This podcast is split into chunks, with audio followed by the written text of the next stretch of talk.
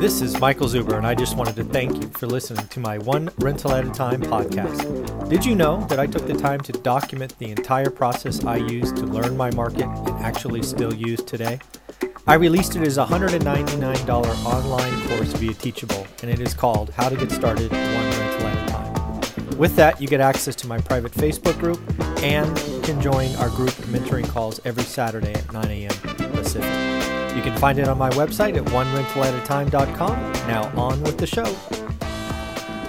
Hey everyone, how you doing today? It is Thursday, and topic number two with Jonathan Twombly is going to be about a stock. Yes, Jonathan and I usually talk real estate, sometimes single family, sometimes multifamily, but you know what? We're going to talk about GameStop, maybe AMC, maybe Bed Bath and Beyond, but likely more the mania around them. So, how you doing today, Jonathan? I'm doing great, thanks. How are you? I'm doing very, very well. So, I just first question I want to ask before we get into the mania of the current, I want to rewind the clock and get your experience from the 1999 bubble. We're like, were you in it, or were you just busy working and didn't really experience it? Yeah, I mean, I was, I was not. I, I think if I remember back, I had, you know, a small amount of money in a 401k at that point because I had just started my my legal career, and if you can believe this, when I started working, they wouldn't even let you participate in the 401k for the first year. I remember. Like, yeah. Yeah. Remember that? Like, yeah. so I, so I think by 19, I started working beginning of 98. So I started investing in 99 into the 401k and had some money in it, but yeah. it, it was not, you know, it was not a, not a, I wasn't like freaking out like a lot of people like you know the partners in my law firm yeah in the crash we're all ah. you know ah! freaking out but uh um i mean we actually had a partner who knew jerry yang oh, in yeah. college and had given him $10000 for to start yahoo and uh and he retired because his yahoo stock was, was so valuable. And then and then he came back. Because his Yahoo stock went like tanked yeah. you know, in the crash. That's funny. So uh yeah. yeah so i mean that's kind of like my memory of 1999 yeah so let me just catch everyone up. So i was in the valley i've been in the valley 50 years. I saw the 99 crash up close and personal. Oh by the way i was in software right? Mm-hmm. talk about like the epicenter of what was going on I remember parties where people were were were just doing silly things. I remember companies being valued that had no revenue. Uh, I remember Webvan being the thing, right? Webvan way back when, just going ask parabolic. Everybody was like, which search engine is going to win? I remember Ask Jeeves and Excite and all these other ones going on. It was a crazy time. I mean, in the Valley, I have never felt that kind of energy. I mean, mm. everybody was excited. Everybody was moving and shaking and all of that. And oh, by the way, that's the time of my life where I turned seven grand into 200 because I jumped in, right? 200 grand in the stock market in the stock market yeah, yeah. before my real estate investing uh, and it was i thought i was an investor but i was just a speculator you know no. playing playing in the market so i i bring a lot of experience in pain to this conversation because my 200 turned into 40 very quickly it took me it took me like 18 months to go from 7 to 200 and it took me like weeks to go from 200 to 40 yeah actually i'll just give you one more memory of, of mm-hmm. that time i just i remember that um, that was when law firms went from suit and tie to business casual. Yeah. And the reason was because so many people were leaving and going to tech startups, ah. and they were they were desperate to do anything to try to stem the tide. And and um, we got we got raises like that sort of 1999 into 2000 period before the crash. We got like three or four raises during the course of the year because they were trying to like staunch the flow right. of people going to, t- to tech firms and i mean it was it was nuts and then they went to business casual yeah. and they you know they did everything except what they really needed to do was like hire more people to like relieve some of the strain because we yeah. were also dealing with um Y2K, right? So, oh, big, I remember, so yeah. I was like on the Y2K task force at my firm, and like everybody was like freak, and there was all this so much work yeah. around like Y2K I remember c- compliance, and then it was like a big nothing when it happened, you know. Uh, it's funny. I remember my uncle. My uncle was a computer guy from what, like like from back in the fifties, and I remember yeah. him talking to me like in the eighties about Y2K, like what was going to happen. Like, yeah, you know, none of the computers could are going to be able to handle. They didn't recognize zero zero. Yeah. yeah, they wouldn't recognize zero zero, and all the world was going to go, you know, to hell. and then, then it didn't happen. Yeah. yeah. So. Um, yeah, well, the reason I wanted to talk, I wanted to just give everybody a, a qualifier of our experience because all our conversations are our experience. I want to relate it to what's been going on. And we'll just pick on GameStop. You can pick on any stock you want to, but GameStop's the one that everybody's talking about. It has gone parabolic. Uh, it has, uh, frankly, retail investors kicked Wall Street in the nuts because Wall Street, frankly, did some unwise things and the retail investor caught them and because of forums and in technology and apps, the retail investors organized and took on Wall Street and won. I think for a lot of things, you know, the first step of this, first step of this conversation is, I think, net positive. Uh, there will be a downside we'll talk about in a minute, but I think the first step of this is, you know what, the retail investors organized. They found a stock that was being mistreated by Wall Street, which I would think 140% short of a float is a bad idea so I, you know, I want to give I want to give the retail investors uh, in Reddit props for finding it and, and pushing chips to the middle of the table. Yeah, I, I don't know. I have a little bit of a different view. I think a okay. lot of this um, has been sort of the same pylon that you see in Bitcoin. It looks very similar to me. Oh no, that's where we're going to go next. But I just want to say, you know, like the first move. Yeah it was retail investors organizing because it started slowly. I mean, if you go back right. and look at like the first three or four or seven days, it was it was actually legit right. analysis going. But that's a problem. Right, but what I what I mean though is that then you've got all these people just sort of piling into this yes. because they not because they had any view of it, but because they're just like they see other people making money, they see this thing going up, and then there's all this chatter in these chat rooms. Yes. And so everybody starts piling in. Yes. Because they want to take advantage of the upswing, yeah. and you know, and then that sort of you know, I was reading an analysis about this the other day about sort of the dynamic of what happens is once enough people piled in and started pushing the price up, you know, then the margin calls on the short sellers became bigger and bigger and bigger. So they started having to sell to cover. Yes. Even though, even though their position may well have been the correct position to take, because you look at like, you know, GameStop is a was this company or is this company that's a retail based company. Yep. Like retail is dying. Brick and mortar. Plus, plus COVID. Yep. All their competitors are online and they were not going online. Now, so they got some activists in who are now saying, you know, we can go online, but it's still kind of speculative as to whether that's going to happen. Sure. So the, sh- the so the short bet made a lot of sense, and as with some of these other retailers too.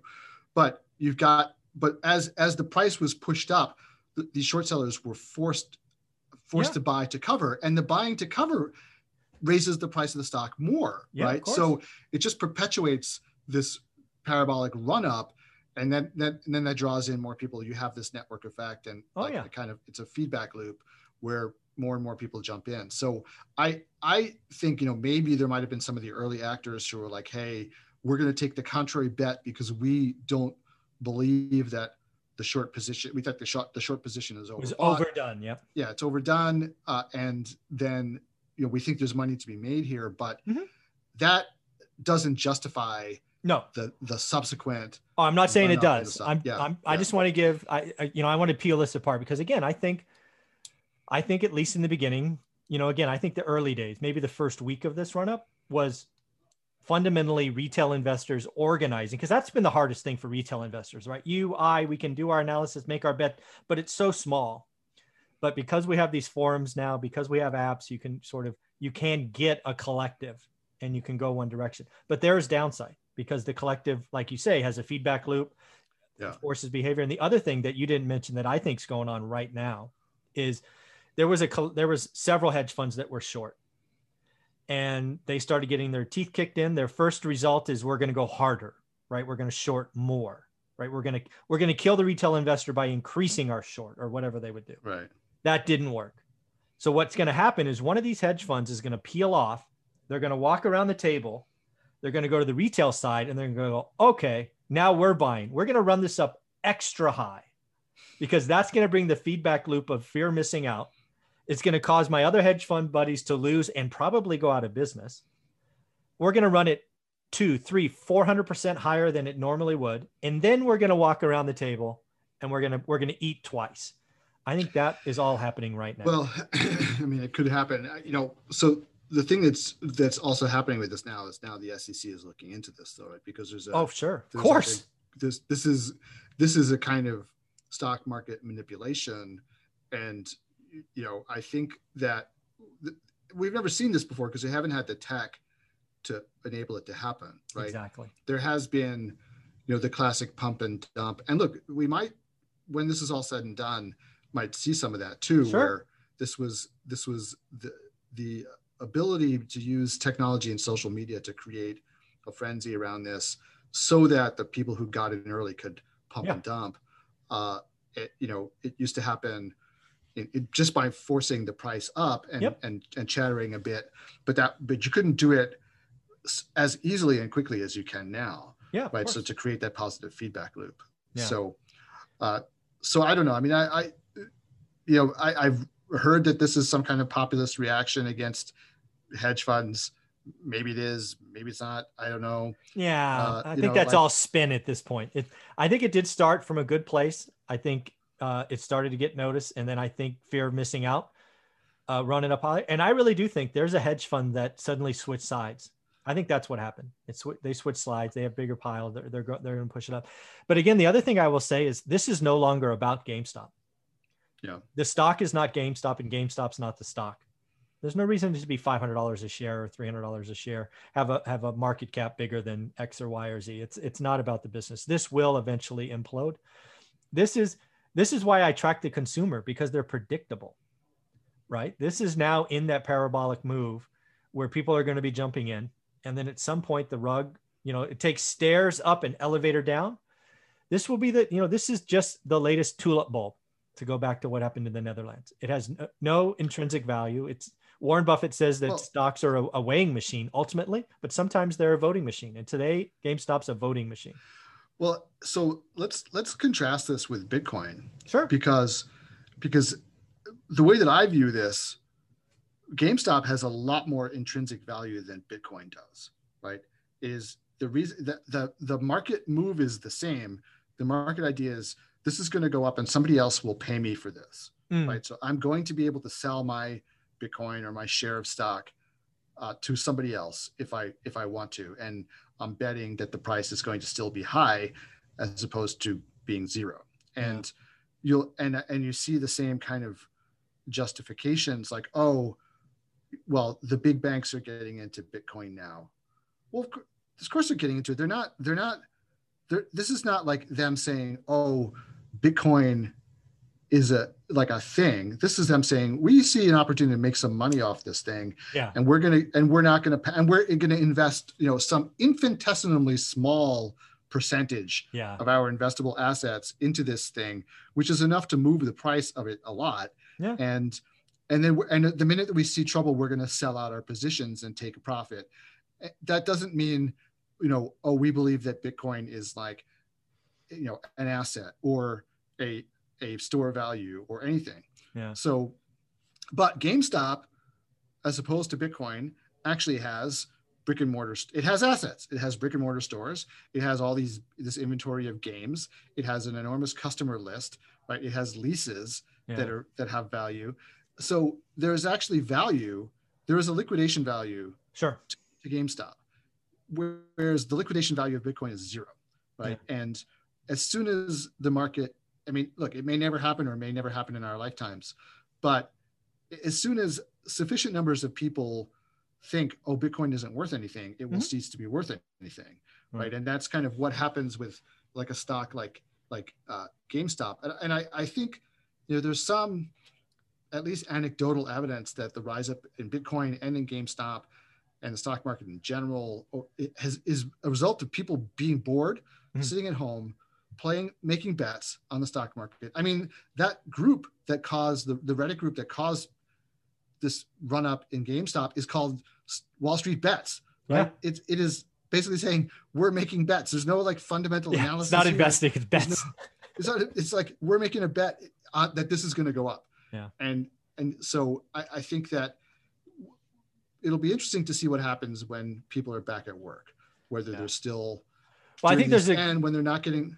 you yeah. know the stimulus checks where yeah. people are betting money with stimulus checks and, you know, and so I, I, I think that I think that the Bitcoin phenomenon and the GameStop phenomenon are are related, and they may also be related psychologically in the sense that there is the, a large element behind Bitcoin is like, you know, it's it's uh like stick it to the to the man. Stick to the man. Right? Yeah. Right. The, yeah. Right. I mean, the, the Bitcoin thing is like we don't believe in you know government. We don't believe in fiat currency. We don't believe in you know. So this is we're gonna go invest in something else that has nothing to do with that. And I think in the GameStop is sort of similar in the sense it's like, hey, we're gonna go and eat these big guys lunch. Yeah. Right. Because like we're tired. We hate you know big business. We hate big government. We hate big everything. Yeah. And um, so the I, I think it's they're they're similar. You know, like I think there's there's some kind of tie between the two. Yeah. So we'll see where this this winds up. A couple of couple of three things I want to mention before we wrap yeah. up this section. First and foremost, I totally get where you're coming from. I think the GameStop actually is, has a little bit of extra gasoline because what people are doing is they're selling calls to generate money to buy stock, and it's they're adding this leverage that just gets more and more positive as the stock climbs, right? And uh, it feels good while it happens. I was there. I I, I yeah. know, but it will end. GameStop will not be a million dollar stock. It won't be eight hundred dollar stock. I mean, it just it eventually it won't be an eight hundred dollar stock in two years, right? I don't right. know how long this is going to last. It will get back to a weighing machine eventually. Uh, and I'll tell people if you if you are in it today, right? You still have an open position do me a favor take your original capital back. Don't be in worse shape. Get your original capital back. If you want to let it run after that, who cares? But don't right. be an idiot like I was. Take at least your original capital back. And if you want to be conservative, sell half. Sell half. You yeah. don't actually make any money by pointing at your, your stock trading account looking, hey, I've got 20 grand or 200 grand or $2 million. You make it when you sell. Exactly. So be it's careful. the same as any other asset, the same as Bitcoin, the same as real estate, the same as anything. It's all paper profits until you actually sell it and put the cash in the bank. Yes. Right. So, um, so the fact that right now there's a frenzy around an asset, you know, doesn't mean there's any. You may have temporary net worth growth. Yeah. But but until you stick the cash in the bank, or put it into something that is you know historically a lot like put it in gold or something where there's this yeah. very very long historic store of value uh, you know you, you've got yeah. you don't have anything so um, you know especially with real estate where it's leveraged you can go negative right i mean you can Absolutely. go you can go negative on your investment and we're going to talk about that next yeah so um so just you know Be proceed careful. with caution is is I think the message both of us are very cool. Know, enjoy it while it lasts. Enjoy and, it while it and lasts. Make, and that. take your profits before it ends. There you go. Thanks, buddy. Yeah.